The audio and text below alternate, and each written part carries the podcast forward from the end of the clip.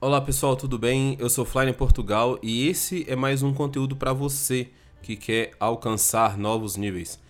Bom pessoal, é, hoje vai ser o meu primeiro podcast e esse vai ser um pod videocast. Eu acho que eu vou chamar esse podcast de Flynercast. É, eu tô fazendo isso inspirado em um cara que eu tô seguindo ultimamente que chama Gary Vaynerchuk, ou Gary V que é um produtor de conteúdo americano. E ele fala muito sobre podcast. E eu acho que o podcast é uma ferramenta muito útil para você disseminar conhecimento, porque você pode é, ouvir em várias situações. Né? Você pode ouvir dirigindo, ou ir no metrô, ou na hora que até algumas pessoas gostam de ouvir algumas coisas enquanto estão estudando, por exemplo, é, lendo, sei lá, assistindo TV, sei lá, eu não sei. Eu não sei como é que você gosta de ouvir podcast, mas eu, particularmente, eu ouço muito no. Muito quando eu vou trabalhar. Por exemplo, é, tem um livro que eu tava. Não tava lendo, tava ouvindo um audiobook é, um, mês passado que chama é, Can't Hurt Me, do. Can't Hurt Me, eu não sei pronunciar direito. Hurt Me, Hurt, Hurt. É, de um cara chamado David Goggins. Cara, e eu ouvi esse livro acho que três ou quatro, quatro vezes no mês de fevereiro.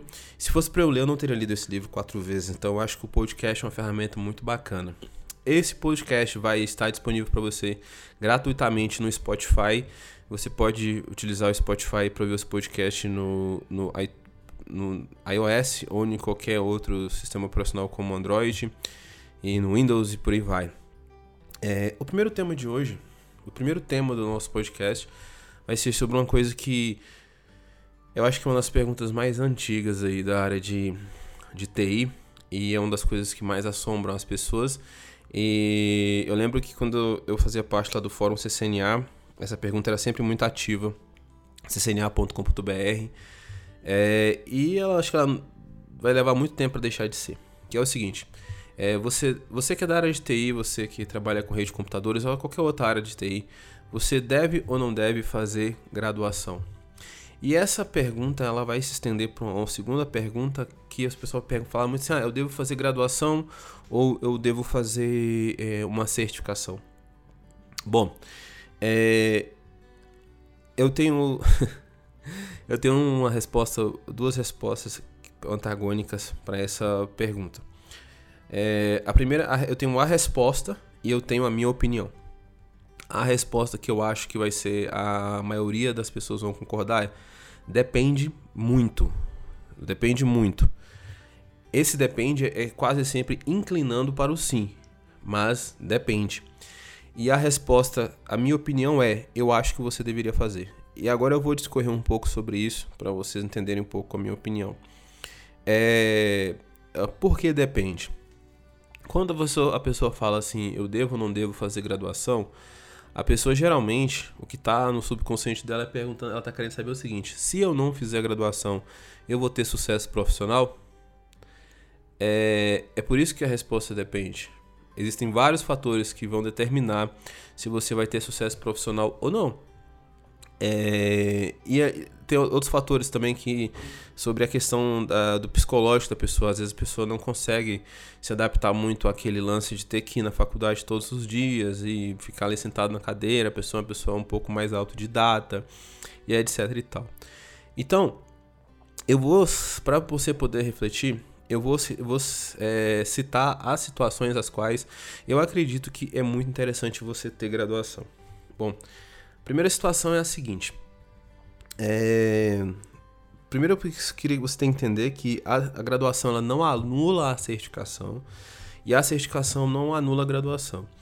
Eu gostaria de contar para vocês a minha experiência que foi a seguinte. Eu, eu tenho 37 anos, né? Mas eu terminei a graduação em 2013, 2003. Eu terminei a graduação com, com 30 anos de idade. 2013, né? Com 30 anos. 30 anos, isso aí eu tava fazendo 31. Aí você fala, caramba, você começou a fazer graduação quando? Com 28 anos? Não. Eu comecei a fazer graduação, vou falar bem perto do microfone aqui. Eu comecei cinco graduações e não terminei. Cinco. Eu comecei cinco graduações e não terminei. É isso mesmo.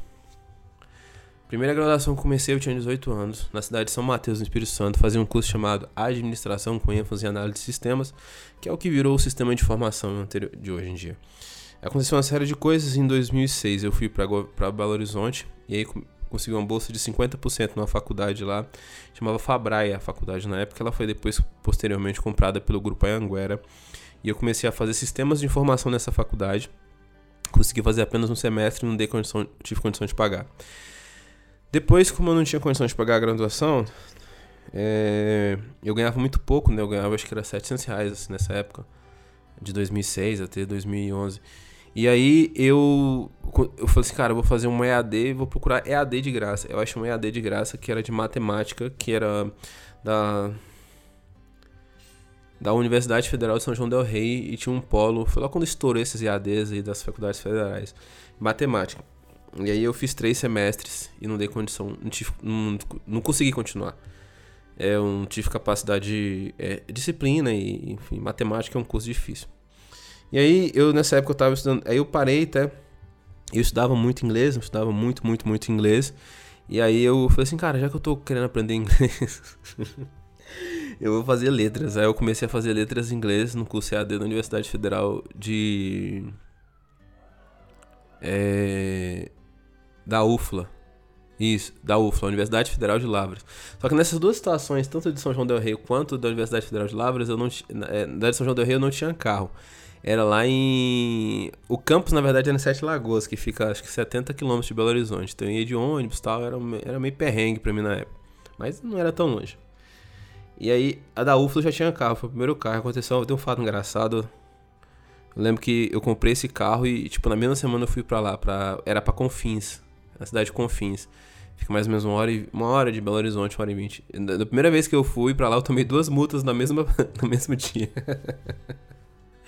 eu, eu tomei uma multa na ida, assim, na mesma na Avenida Cristiano Machado ali. Foi duas ou três, foram três multas, na verdade, que eu tomei. Eu tomei duas na Cristiano Machado, de velocidade, e uma já chegando ali no aeroporto de, de Confins ali. Acho que ele era. Eu tava rápido, é, era 120 ali, eu tava mais 120. Mas enfim, eu não dei condição, não tive condições de continuar. Então você já tá vendo aí três cursos, né? O primeiro lá com 18 anos, aí depois o de matemática, depois o de. Não, quatro, depois o de, de sistema de informação, depois o de matemática, depois o da UFA. E aí, cara, eu estudava muito para concurso, eu, olha só, eu trabalhava como concursado, como assistente técnico de informática, assistente técnico de informática na Prefeitura Municipal de Belo Horizonte. Eu ganhava um salário mais ou menos de 700, 800 reais. E aí eu estudava muito para concursos, né? E aí eu lembro que trocou de prefeito, na época acho que foi até o Márcio Lacerda entrou, e ele fez uma reestruturação da prefeitura, isso por volta de 2010, eu acho. E aí eu, eu aumentou meu salário para 1.150, eu, não, eu não, esqueço disso. E aí eu já ganhava um salário um pouco maior. E aí eu fazia muitos concursos, passava em alguns, mas aí é, o salário não era tão legal porque eu não tinha graduação, né? Então, esse é o primeiro ponto. Se você pensa em fazer concursos sem graduação, esquece, você vai ganhar muito pouco é, você vai ter salários baixos, né? Quando eu digo salários baixos, se você pega cargos federais, por exemplo, no Senado, esses lugares assim, você consegue salários altos de sem graduação, salários de 4, 5, até de 11 mil reais eu já vi. Mas esse é o primeiro ponto. Se você tem vontade de, de, de, de fazer é, concursos, sem graduação dificulta a sua vida. Inclusive, alguns concursos fazem até distinção é, por exemplo, você pega a Polícia, Polícia Federal. Se você tem um tecnólogo, para a Polícia Federal você consegue fazer o concurso de agente, né? Que acho que é 12 mil reais o salário. Mas perito apenas com bacharel, que é um salário de 22 mil reais, por exemplo. Já tem uma distinção aí. É, quando você pega, por exemplo, alguns cursos de Brasília, alguns concursos de Brasília especificam muito bem que são vagas para engenharia, por exemplo. Tem um, eu acho que concursos do, do CESP, né, que agora chama Sebrasp, é eles exigem um curso que só em Brasília tem, que é engenharia e de rede de computadores, alguma coisa assim. Então, assim, se você quer fazer concurso, não vai sem graduação, esquece. Bom, aí eu tô contando a minha história para contextualizar para vocês, porque eu acho que é, eu acho que depende. Então eu estudava para concursos e não tinha muitos resultados. E aí, em 2000 e...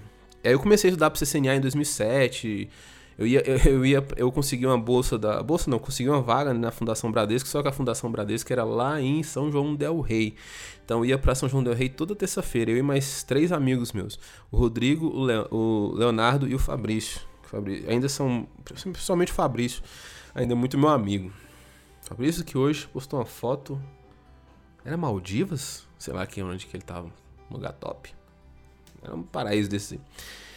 E aí, a gente ia, mas aí, a gente foi isso entre 2007 e 2008, eu não tirei o CCNA, mas aí eu conheci um cara que me falava muito do CCNA, e aí, o que acontece? Início de 2011, eu comecei a fazer graduação na... que foi o curso que eu terminei, que era Tecnólogo em Rede de Computadores, e lá eu conheci um cara que falava comigo, cara, se você quer, o Atila, grande amigo meu, um dos melhores amigos que eu tenho, me ajudou muito, me ajuda até hoje, assim, na minha vida, em vários setores. E aí ele falava comigo, falou assim, cara, você quer aprender isso aqui e tal? Estuda para essa certificação aqui, CCNA. E aí eu comecei a estudar para CCNA em janeiro de 2011. E aí eu lembro que com o conhecimento que eu tinha estudando para o CCNA, em agosto de 2011 eu comecei a procurar emprego fora da prefeitura de Belo Horizonte. Esqueci de colocar o celular no silencioso. E aí comecei a procurar emprego. É, eu arrumei um emprego. Só com conhecimento dos meus estudos para o CCNA eu arrumei um emprego, entendeu? Eu lembro que eu ganhava R$ 1.100 e eu arrumei um emprego para ganhar R$ reais. Então para mim foi um salto muito grande, assim. Eu ganhava um pouco mais, porque nessa época eu trabalhava... Não, era isso mesmo. Eu ganhava uns R$ 1.200 e, e arrumei esse emprego de R$ 2.000. É, algumas coisas diminuíram, tipo plano de saúde, porque era emprego público, alimentação mudou um pouco. E em dezembro de 2011, 11, acho que 9 de dezembro de 2011, eu tirei o CCNA. E naquela época aconteceu que um mês, exatamente um mês depois, eu recebi três, três propostas de emprego para ganhar 3 mil reais. E uma delas eu peguei e fui, fui para a NetService. Então você vê que nesse momento aí eu ainda não tinha graduação. Eu só fui terminar minha graduação em junho de 2013. Eu terminei minha graduação em junho de 2013 e eu fui tirar, eu tirei CCNP e tal, tirei outras certificações, tirei o CCNP Route Switch, CCNP Data Center, é, da Cisco, né? Talvez alguém que não seja da área de redes esteja ouvindo.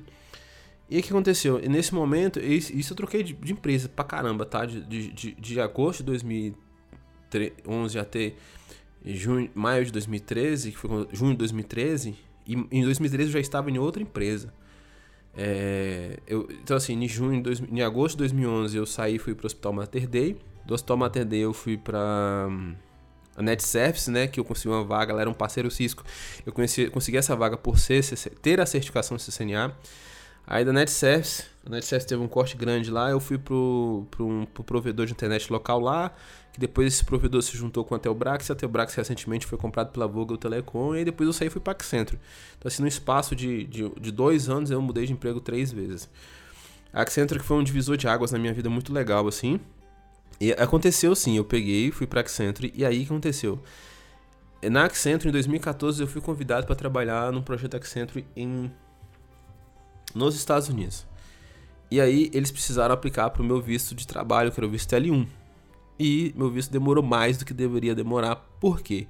Porque eu não tinha bacharel. Então demora um pouco mais ali, que eles têm que fazer uma equivalência de, de, de trabalho. Eles pegaram ali meus sete anos de experiência com TI e redes naquela época, mais os meus dois anos e meio, e fizeram uma carta de uma empresa uma empresa especializada em, em, avaliação de especialistas nos Estados Unidos fez uma carta. Não, o, o background desse cara, mais o, o, tecnólogo dele, que no caso, tecnólogo nos Estados Unidos é um associate degree, equivale ao é, conhecimento de um bacharel. Então, a gente entra no primeiro ponto. Agora tem a segunda coisa que eu queria contar para vocês, que é essa questão do visto de trabalho para outros países. É, os Estados Unidos têm há mais ou menos 80 tipos de visto. Visto de trabalhos, vários, mas ele tem mais ou menos 80 tipos de pleitos imigratórios diferentes que você pode fazer nos Estados Unidos. É, e para os vistos de trabalho, a maioria deles é, é, você precisa ter um bacharel. Não é nenhum tecnólogo, nem um associate degree, não. Então, por exemplo, existe um, um visto hoje que está muito, muito está sendo muito aplicado nos Estados Unidos, que é o EB2NW, que é o National Interest Waiver. É, é, as exigências desse visto é que você tenha um Advanced Degree, que no caso seria o bacharel, mais o mest ou mest é, bacharel mestrado, ou bacharel em 5 anos, ou é, 10 anos de experiência, né? Ou uma outra graduação e 10 anos de experiência. Então, E não é só nos Estados Unidos que acontece isso. Você precisa, por exemplo, o Canadá. O Canadá tem vários pleitos imigratórios, como, como é, Express Entry. Você precisa de para fazer pontuações a graduação conta. É, por exemplo, a Irlanda também. A Irlanda tem um visto de Advanced Skill que quando não é, eu tive uma situação agora com um colega meu que ele uma pessoa que eu conheço que ele ele aplicou, ele teve uma certa dificuldade por ter só tecnólogo. Então, esse é o segundo ponto. O primeiro ponto é questão de concurso. O segundo ponto é a questão de se você pretende migrar para um país, para um outro país, é, é complicado. Então, é, o terceiro ponto que eu gostaria de falar, o terceiro ponto, que é o, uma coisa que, que é o seguinte: formação, você muito provavelmente você nunca vai se arrepender de ter. É, então é muito melhor você ter e não usar do que você não ter e precisar. E a graduação, uma das coisas mais importantes que a graduação traz, além é, do convívio ali diariamente, possibilidade de estudos, é, que é o quarto ponto que eu queria falar, é sobre a questão do networking. É, muitas coisas que você vai adquirir a nível profissional na sua vida elas vão ser possíveis por causa do networking que você construiu. E na graduação acontece muito isso. Você vai estar envolvido ali quatro anos, dois ou quatro anos da sua vida, com pessoas diariamente, entendeu? Essas pessoas elas podem vir a ser seus futuros chefes. Essas pessoas podem vir a ser uma, uma pessoa que vai te indicar para uma vaga. Essa pessoa pode ser uma pessoa que um dia você vai precisar recrutar essa pessoa, entendeu? Então ela expande muito o seu networking. É, então hoje eu ainda tenho, tenho muitos bons amigos, pessoas que são talvez os melhores amigos que eu. Um dos maiores amigos que eu tenho foi nessa época de, de faculdade, entendeu? E eu contei aquela história para vocês lá, para vocês verem. É, é, a graduação, ela não foi a coisa que deu o maior boom na minha carreira, mas a falta dela também me impediu de conquistar algumas coisas. É, algumas pessoas me perguntam assim, Flyne e tal, você não tem vontade de voltar para os Estados Unidos, você não tem vontade de migrar? Tenho. Mas hoje, na situação, no quadro atual que eu estou, sem graduação é um pouco mais difícil, entendeu? Então eu preciso terminar aí um mestrado, alguma coisa desse tipo aí. É, sem um bacharel, na verdade, eu tenho um tecnólogo, né? Ser um bacharel é um pouco mais difícil, então eu preciso terminar um mestrado ou alguma coisa do tipo. Então, assim, é, se vocês forem ver, existem notícias, né? Saiu na mídia o ano passado é, acho que foi o ano passado, saiu na mídia, falando de empresas como Google, Facebook, é, que não, não, exige mais é, graduação. É, antigamente, se você fosse ver, antigamente assim, num passado recente, sei lá, de 5 anos para trás, até, até mais um pouco, na verdade, o Google, eles, eles era muito famoso, Google, Facebook, Microsoft, eles contratavam pessoas apenas se vierem de faculdades tops. Se o cara não veio de uma faculdade da Ivy League da vida assim, os caras não contratavam. Hoje já não faz mais tanta diferença.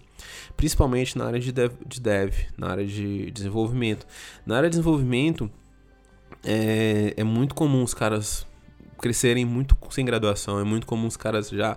Esse cara de 16, 17 anos já tá, já tá ganhando bem aí.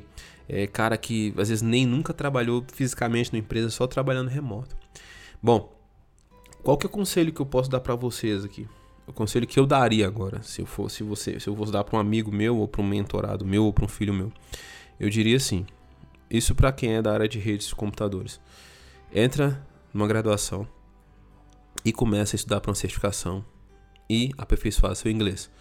Você vai levar seu dia a dia ali para poder fazer as matérias da graduação. Você vai tirar de letras sem muito esforço, principalmente na área de redes, computadores, principalmente se você não for cru é de fazer ali seu curso na sua. E se você não tem um CCNA, alguma coisa assim, você vai estudar para o seu CCNA para você tirar o seu CCNA. Você estudando bem para o CCNA aí, você vai conseguir fazer isso com um ano, mais ou menos, você vai tirar o CCNA. Então você vai dividir seu tempo de estudos em três partes: faculdade, CCNA e inglês. E pode fazer ali seu curso tecnólogo, tranquilinho na manhã, sem problemas. Aí, é, isso no primeiro ano. No segundo ano de faculdade, você vai se dedicar o máximo que você puder para aprender inglês de forma profunda, tal, tal, tal, inglês, inglês, inglês, inglês, inglês, inglês. Se for possível, nas férias faz até um intercâmbio, alguma coisa assim. E aí, quando você terminar o seu tecnólogo, na própria faculdade que você estiver, muito provavelmente essa faculdade tem um curso de sistema de informação. É, você vai lá e fala assim: eu quero continuar estudando, eu quero usar as matérias do meu tecnólogo para eu poder fazer a, o bacharel. Eu faria isso hoje, se eu pudesse voltar no tempo, entendeu? E aí você termina seu bacharel ali. E nesse período, lógico, se for possível, você tirou outras certificações, alguma coisa assim do tipo. Esse eu acho que é o perfil ideal, assim, para a pessoa fazer. Então você vai terminar em é, quatro anos de estudo com a graduação, talvez mais de uma certificação, mais que o CCNA, um CCNP, falando inglês muito bem.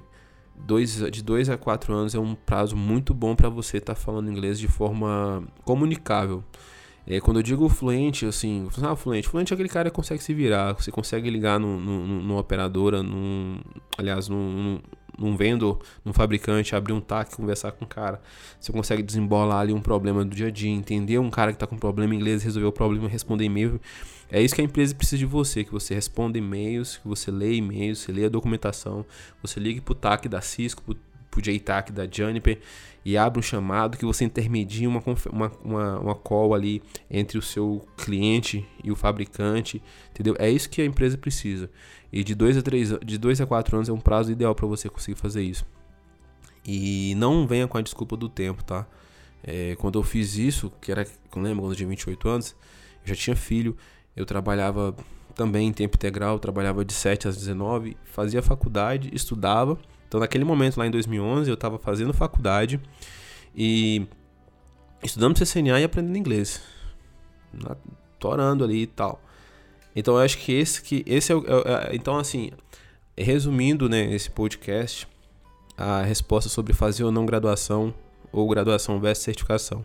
Primeiro, certificação e graduações são duas coisas distintas, tá? A, a certificação ela vai te dar um jump start na sua carreira, vai te dar um, um impulso assim para você decolar na, na, sua carreira, sair do zero para alguma coisa produtiva mais rápido. É, gradua sem graduação, você não vai conseguir é, fazer alguns concursos com salários decentes. Dois, é, algum, uma série de vistos de trabalho você não consegue sem graduação. É, três, é melhor você ter a graduação do que não ter a graduação. É, quatro, com graduação você tem muito network. Então, assim, eu, a, meu conselho é faça, cara. Faça, não vai doer nada. Hoje você tem curso, cara, tem cursos aí que são 200 reais, um EAD, por exemplo faz o negócio, não, não custa nada. Então, o meu conselho é: terminou o seu, o seu tecnólogo ali, entra no sistema de formação para fazer um bacharel, o curso é super tranquilinho, faça seu CCNA e. e faça. e estude inglês. É, algumas empresas, por exemplo, eu não vou citar o nome, mas tem algumas empresas no Brasil, por exemplo, que não contratam pessoas sem graduação. Então é melhor você ter do que não ter. Bom, o podcast de hoje é esse. É, eu não sei com qual frequência ainda vou gravar esses podcasts. É, a frequência vai depender muito dos temas que vocês me enviarem e da minha disponibilidade para gravar, lógico, né? Mas eu quero ver se eu faço regularmente aí, pelo menos no mínimo uma vez por semana, para poder ter esse bate-papo com vocês aí, que vocês possam ir ouvindo a minha voz aí no carro, no metrô, no ônibus ou no seu dia a dia aí, seu tempo extra aí do seu trabalho, tá? Enquanto você responde os e-mails do cliente vai ouvindo aí, fazer esses podcasts não tão longos aí, de 20 a, a, a 30 minutos. Eu, em alguns desses eu vou trazer alguns convidados, é, fazer também de conteúdos técnicos também. Mas conteúdo técnico, cara, tem muita coisa por aí, eu gosto de ir discutindo esses assuntos aí. Então, fazer ou não graduação, certificação ou graduação, cara, faça. É melhor você fazer do que não fazer. Se você não quiser fazer também, você vai ter sucesso na vida sem ela. Eu vejo vocês em um próximo conteúdo e um forte abraço.